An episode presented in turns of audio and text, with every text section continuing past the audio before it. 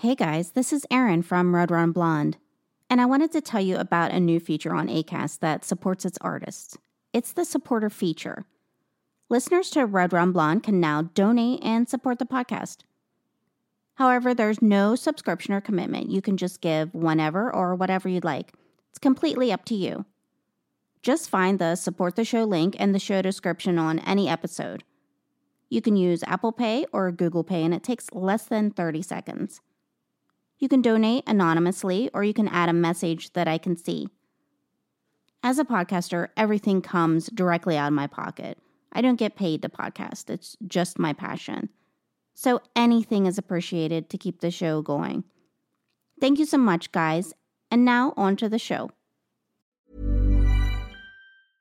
Life is full of awesome what ifs, and some not so much, like unexpected medical costs. That's why United Healthcare provides Health Protector Guard fixed indemnity insurance plans to supplement your primary plan and help manage out of pocket costs. Learn more at uh1.com. I'm Sandra, and I'm just the professional your small business was looking for. But you didn't hire me because you didn't use LinkedIn jobs. LinkedIn has professionals you can't find anywhere else, including those who aren't actively looking for a new job but might be open to the perfect role, like me.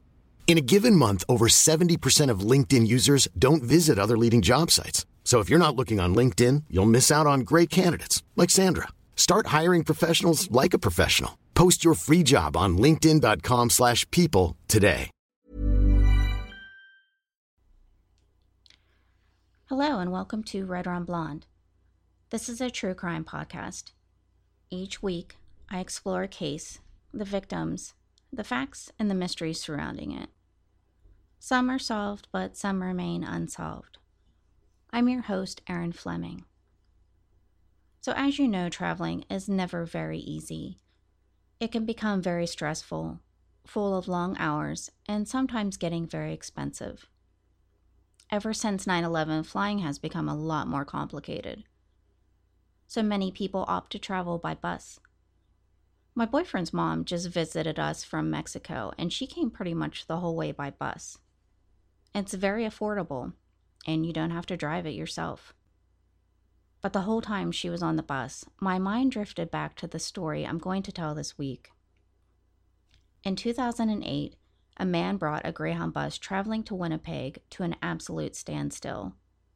He pulled out a knife and stabbed a fellow passenger. He proceeded to go into overkill, beheading the man and eating parts of his body. This week, I'll discuss the Greyhound bus murder of Tim McLean. Tim McLean was a Canadian, having spent three summers working at Vancouver's Pacific National Exhibition as a carnival worker. He was a very active guy and he loved traveling. So when he needed to get home to Winnipeg, he didn't mind having to take a Greyhound to get there. He just sent a text to his dad asking if he could spend the night at his house and sadly, this would be the last communication between father and son. On July 30th, 2008, at 12 p.m., McLean boarded Greyhound Bus 1170 to Winnipeg via the Yellowhead Highway. He sat at the very back of the bus, one row ahead of the toilet. At 6:55 p.m., the bus picked up passengers in Erickson, Manitoba.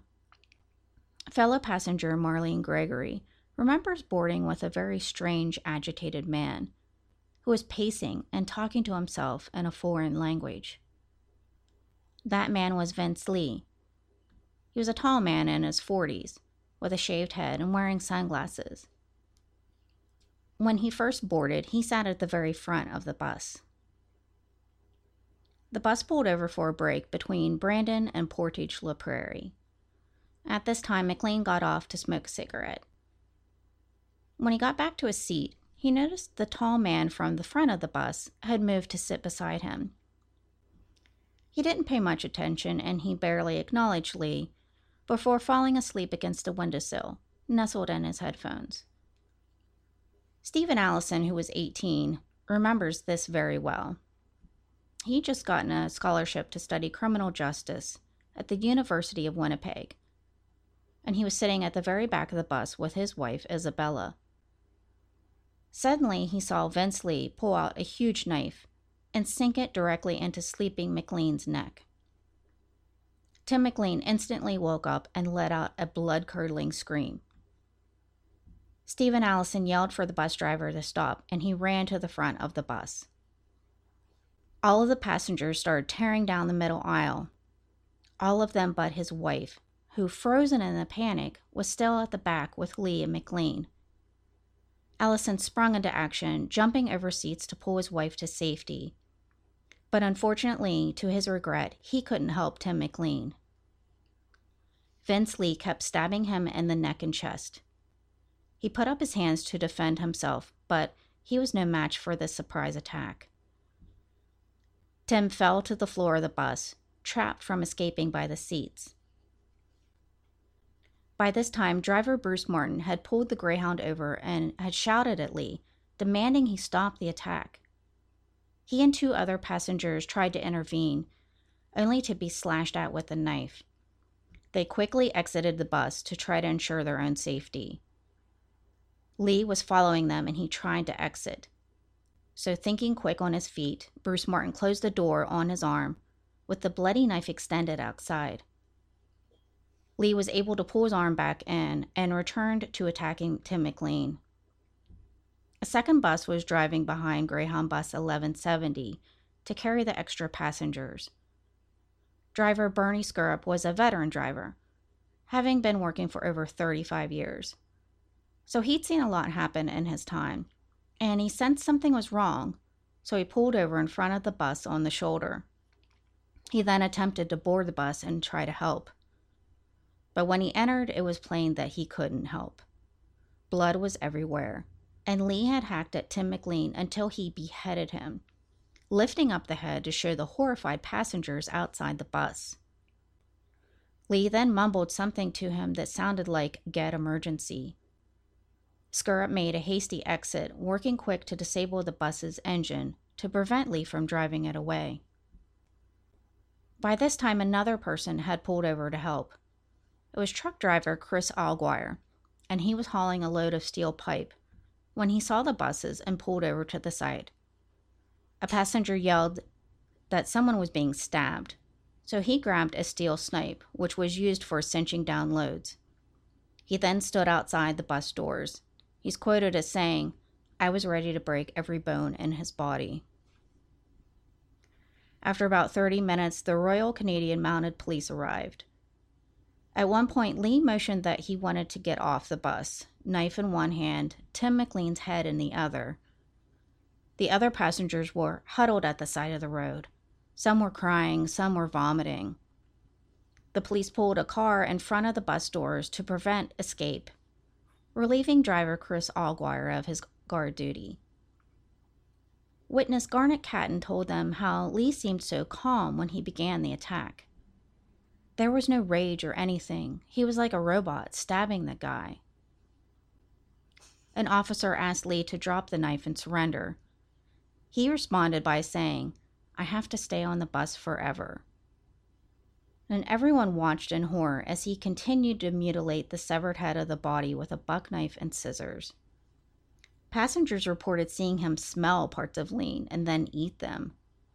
He appeared to lick blood from his fingers and hands, and at times they would see him carrying various organs and body parts around the bus before stuffing them into garbage bags. And he continued to display the head to all who could see. It was like something out of a horror movie. The police were now in a standoff with Vince Li. And as the hours passed, they brought in special negotiators and an armed tactical unit. Li paced the length of the bus, continuing to defile the body. The remaining passengers were transported away from the scene to Brandon in order to be interviewed and have their statements taken. On July 31st around 1:20 a.m., Li broke open a window he threw out some belongings, the knife and the scissors, before jumping out headfirst and landing on the knife. Refusing to surrender, he was tasered by police twice, all the while screaming. The ordeal was finally over. Li was taken to the hospital to treat a gash on his right hand and a cut behind his ear. But before he left, they searched his pockets and found a very gruesome discovery Tim McLean's ear, nose, and tongue. What they found on the bus was just as horrendous. Blood and body parts were everywhere. Internal organs were found in four separate areas of the bus in plastic bags. McLean's body had been stabbed in over 100 areas.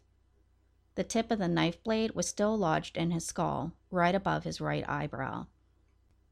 But oddly, all of him was not there. Only a quarter of his heart was recovered. And they never found his eyes. It was assumed that Li had eaten them. A Greyhound representative took some of the passengers to a local store to replace their clothing that was still on the bus.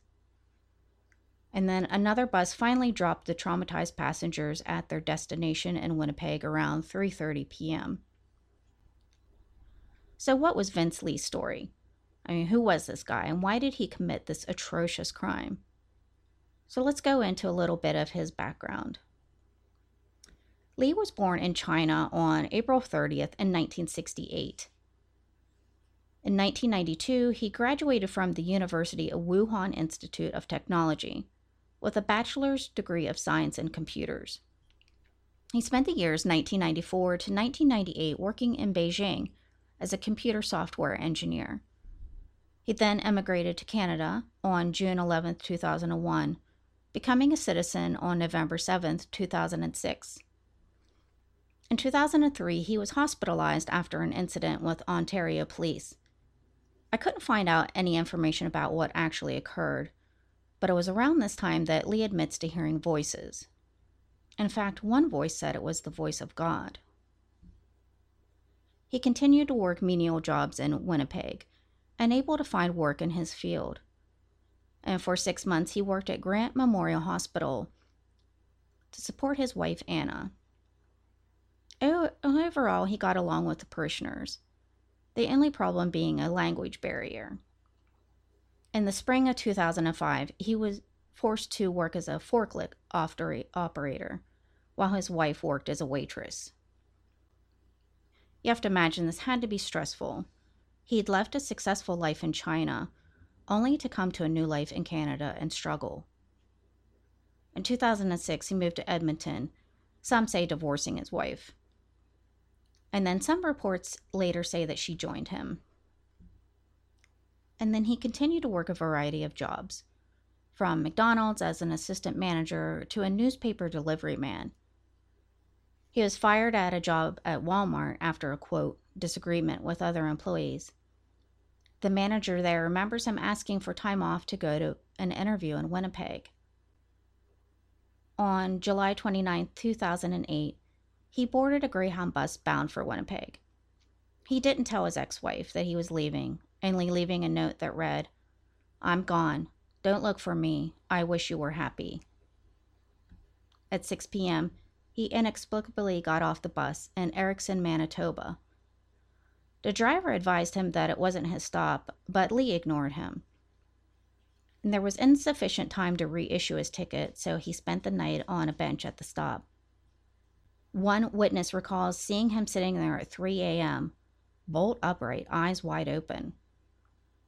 While he was on the bench, he tried to sell most of his belongings. At first, he tried to sell his new laptop for $600, eventually lowering the price down to 60 and he sold it to 15 year old Darren Beatty. The only silver lining to this story is after the murder, when the computer had to be confiscated for evidence, an anonymous businessman felt bad for the kid and bought him one to replace it. After that, he made the fateful entry onto Greyhound Bus 1170. He later admitted to hearing the voices again. This time they told him he was to write his journey, and it would be like a book of the Bible. He was something akin to the second coming of Jesus, and he was here to save humanity from an alien space attack. This is why he was traveling on the Greyhound. And when he sat down beside Tim McLean, the voice told him to kill the man. He needed to protect humanity. So he pulled out the knife he had purchased at Canadian Tire and sunk it deep into Tim McLean's neck. Li's trial began in March of 2009 He pled not criminally responsible, meaning he accepted that the offense occurred, but claimed he was unable to form the necessary mental element or mens rea. Mens rea literally means guilty mind in Latin. It's the knowledge that one's action or lack of action would cause a crime to be commi- committed. In his mind, McLean was a force of evil and he had to execute him. He was heard to say upon entering the courtroom one day, Please kill me. Judge John Scurfield accepted the diagnosis of Li. He was found to be schizophrenic. Li was ruled not criminally responsible and then sent to Selkirk Mental Health Center. A week after the attack, Greyhound pulled ads with the slogan, There's a reason you've never heard of bus rage. Petitions and calls were made to the company to provide more security. PETA even tried to run an ad in the Portage Daily. Jewelry isn't a gift you give just once, it's a way to remind your loved one of a beautiful moment every time they see it. Blue Nile can help you find the gift that says how you feel and says it beautifully with expert guidance and a wide assortment of jewelry of the highest quality at the best price. Go to BlueNile.com and experience the convenience of shopping Blue Nile, the original online jeweler since 1999. That's BlueNile.com to find the perfect jewelry gift for any occasion. BlueNile.com. I'm Sandra, and I'm just the professional your small business was looking for. But you didn't hire me because you didn't use LinkedIn jobs. LinkedIn has professionals you can't find anywhere else, including those who aren't actively looking for a new job but might be open to the perfect role, like me. In a given month, over 70% of LinkedIn users don't visit other leading job sites. So if you're not looking on LinkedIn, you'll miss out on great candidates like Sandra. Start hiring professionals like a professional. Post your free job on linkedin.com/people slash people today.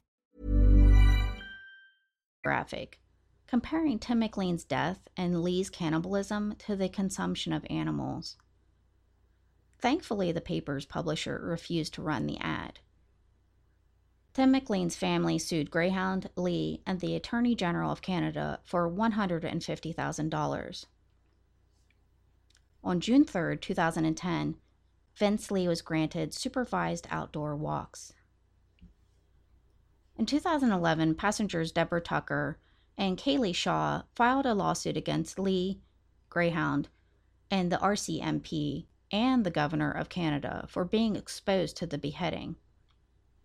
They sought $3 million in damages, but the suit was dropped on July 14, 2015. On May 30, 2011, Li was responding well to treatment, so doctors r- recommended more freedoms. A year later, he was granted temporary passes out of Selkirk Mental Health Center to town with a nurse and a police officer. On February 27, 2014, he was granted unsupervised visits to Selkirk. First for 30 minutes, then full day trips. In July that year, the Toronto Sun reported the sad news that one of the first officers on the scene of that fateful day Corporal Ken Barker of the RCMP had committed suicide. The events of that day still weighed heavy with very many. Marlene Gregory, who boarded that day with Li, said, I'm back there every day. It just doesn't go away. I used to be the type to walk around and feel safe. I trusted people. And that's gone. I'm trying to get it back, but it's pretty rough. She admits to being afraid of knives and greyhounds specifically. She can't stand the sight of either. The company had offered her reimbursement for her blood splattered jacket, but she refused it. It would just be another horrible reminder of that day. Stephen Allison, the man who was traveling for his scholarship at the University of Winnipeg, nearly flunked out of school after that day. He had a hard time meeting new people. He's suspicious they will do something. Greyhound assured him that they would provide compensation and trauma counseling. But eventually, the email and phone numbers they'd given him for the company representatives had stopped working. The couple was paid $437 for the loss of their blood-stained belongings. When asked about the situation, the company said it was treating each passenger on a case by case basis. When they failed to do that, some, some of them got help on their own. Driver Bernie Scurrup, the driver of the second bus who disabled the engine, said his wife made him get professional help. He tried going back to work, but he kept suffering panic attacks. And the hero truck driver who stood outside doors with the steel pipe, Chris Alguire, struggled with drinking and getting into trouble after the incident. In 2015, Li was granted unsupervised day passes to Winnipeg on the condition that he carried a working cell phone. And later, he was granted passes to a group home. In February of 2016, he legally changed his name to Will Barker. He wanted to leave the group home and live on his own. And then on February 26th, he won that right upon the recommendation of the Criminal Code Review Board. On February 10th of 2017, he was given absolute discharge with no legal obligations or restrictions pertaining to his independent living. Carol deDelley, the mother of the victim, was notified when he sought the discharge. She said, I'm strongly opposed. He may be a little better now, but I believe wellness for him is tentative at best. And I don't think the mental health system is anywhere close to adequate to manage these killers. So far, there have been no setbacks reported. Li's medical term stresses that he is medic- medicated. Tim McLean's mother went on to say Will Barker has not acknowledged the cannibalism aspect of the index offense, which makes me question just how much insight into his illness does he really have. He may be a little better now, but Timothy is still very much dead. Li has been described as a model patient by his doctors, who say he no longer suffers the same issues that he did that day in 2008. Medical experts say he was suffering from command hallucinations linked to untreated schizophrenia when he attacked Tim McLean. The long legal battle that Tim's family has fought to keep the killer locked up has left them struggling financially. Tim's uncle created a GoFundMe page to help with the expenses. He said the family has been totally consumed by the horrible tragedy. McLean's mother had to find work cleaning houses which meant she couldn't care for the grandchildren, one of which included Tim's child born five months after his death.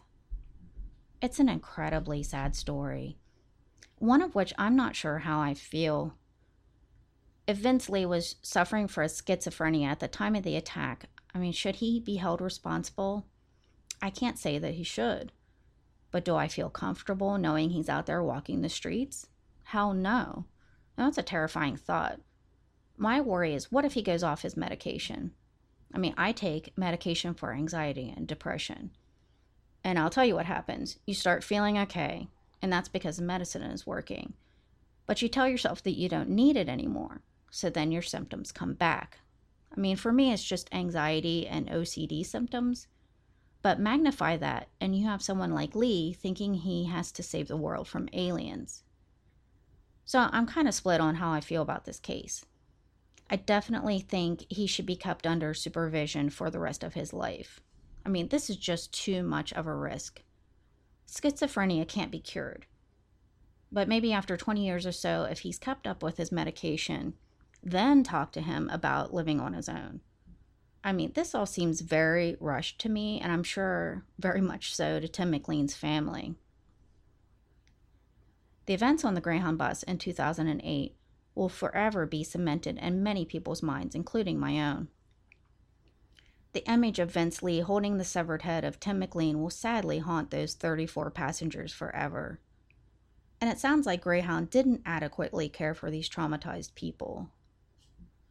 And whatever you do, don't try to look for images of this online. There are some photos floating around there that say they're Tim McLean in the aftermath. And regardless of whether they are or aren't, they're very disturbing. Of course, I looked at them and it's very brutal. The events of that day show, sadly, that you can never let your guard down when traveling with strangers. I worried so much about my boyfriend's mom when she traveled. I mean, look at what happened to Tim McLean. He was a young, athletic guy. And when you're ambushed like that, there's no chance for a fair fight. So that was the case of the Greyhound murder of Tim McLean. First off, this week, I want to talk about something very exciting. I officially got a logo for Red Rum Blonde, and it is done by Michiel Walrave. Check out his website. It's M I C H I E L W A L R A V E dot com.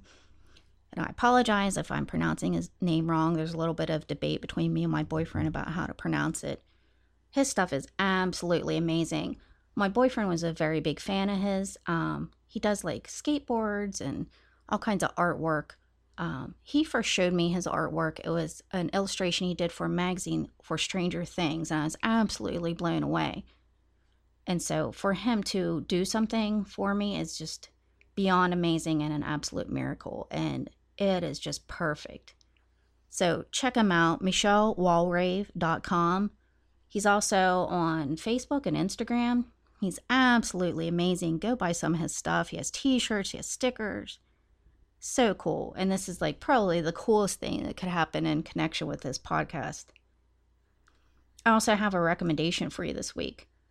The History Channel has a new series called The Hunt for the Zodiac. And so far, I've only watched one episode, but I swear these guys maybe are going to solve it. I went in very skeptical. You know, I watched that show that claimed H.H. H. Holmes was Jack the Ripper, and that show, no. but after the first episode of this one, I was just riveted. So it takes a group of guys who investigate the case from day one. And it's comprised of former FBI cold case detective Ken Mains, LAPD homicide detective Sal La, Bar- La Barbera from the University of California. There's computer science master codebreaker Kevin Knight, as well as a team of brainiacs. The part with the codebreaker Kevin Knight is really fascinating. So they've taken this supercomputer and they've programmed it to analyze and think like the Zodiac. They've input the ciphers as well as other evidence so they can kind of find connections between things that, you know, human minds can't see. So, this combined with the intelligence of the two men doing groundwork with a cold case, previously unconnected to the Zodiac, really gets it off to an exciting start. And they focus on the cold case of a girl who was ki- killed near a library, and this has very eerie connections to the Zodiac. And so they happen upon a suspect is really, really going to be good. And seriously, these guys might solve this case. As you also know, Charles Manson died this week. When I was writing this, he was still on his deathbed. He had been in very poor health for quite a t- bit of a time. I think everyone was on a death watch. They kept the details very quiet, but that's due to federal and state privacy laws. He was kept in Bakersfield Hospital. And despite the ill health, security was very tight. The last time he was hospitalized, several prison officials were seen at the hospital. I mean, Charles Manson's a pistol, to put it mildly. He'd had many troubles in prison, ranging from a repeated possession of a weapon, possessing a cell phone, and threatening staff. He spat in guards' faces, started fights, threw hot coffee at a staffer, and set his mattress on fire. In 2014, he almost got married, but that fell through. So even though the details of his health are tight lipped, he ended up dying. I don't think anyone's mourning his death, and I don't know if anyone's even going to claim his body. So even though he was personally not charged with murdering someone, he orchestrated the deaths of many. And if you feel any sympathy for this man, remember Sharon Tate was ready to give birth when she was butchered look up his crimes.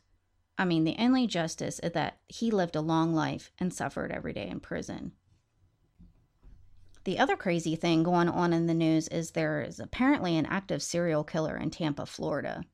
And so far, he's claimed four victims. And the very frightening part is there's no definitive motive or connection between these victims. Seems like anyone's fair prey.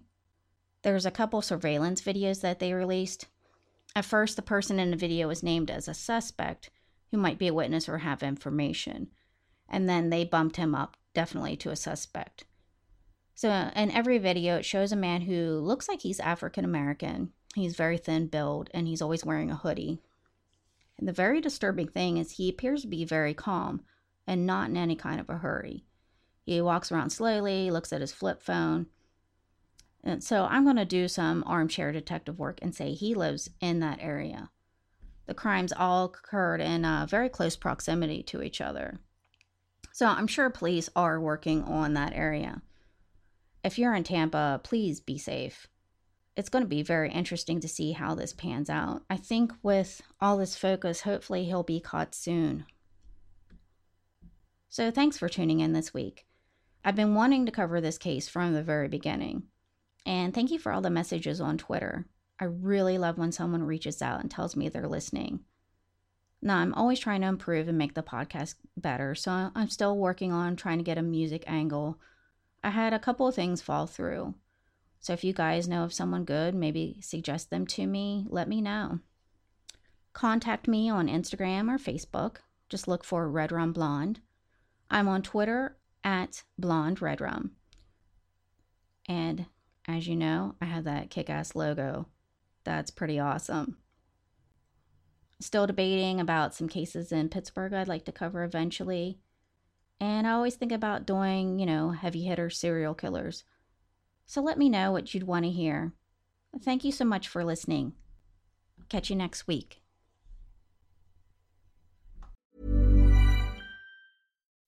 When you make decisions for your company, you look for the no brainers. If you have a lot of mailing to do, stamps.com is the ultimate no brainer. Use the Stamps.com mobile app to mail everything you need to keep your business running with up to 89% off USPS and UPS. Make the same no brainer decision as over 1 million other businesses with Stamps.com. Use code PROGRAM for a special offer. That's Stamps.com code PROGRAM. The secret to visibly firmer, summer ready skin is here. Osea's number one best selling Undaria Algae Body Oil. Clinically proven to instantly improve skin elasticity and transform dull, dry skin to silky, soft, and unbelievably glowing. Rich yet never greasy, Undaria Algae Body Oil is formulated with sustainably sourced seaweed to help replenish the skin's moisture barrier and seven nourishing active botanical oils for results you can see and feel all over. The best part? Its signature scent. A blend of freshly squeezed grapefruit, cypress, and mango mandarin transports you to sun kissed summer days. This all natural scent is unforgettable. Everything Osea makes is clean, vegan, cruelty free, and climate neutral certified, so you never have to choose between your values and your best skin. Get healthy, glowing skin for summer with clean vegan skincare from Osea. Get 10% off your first order site wide with code GLOW at OseaMalibu.com. That's O S E A Malibu.com code GLOW.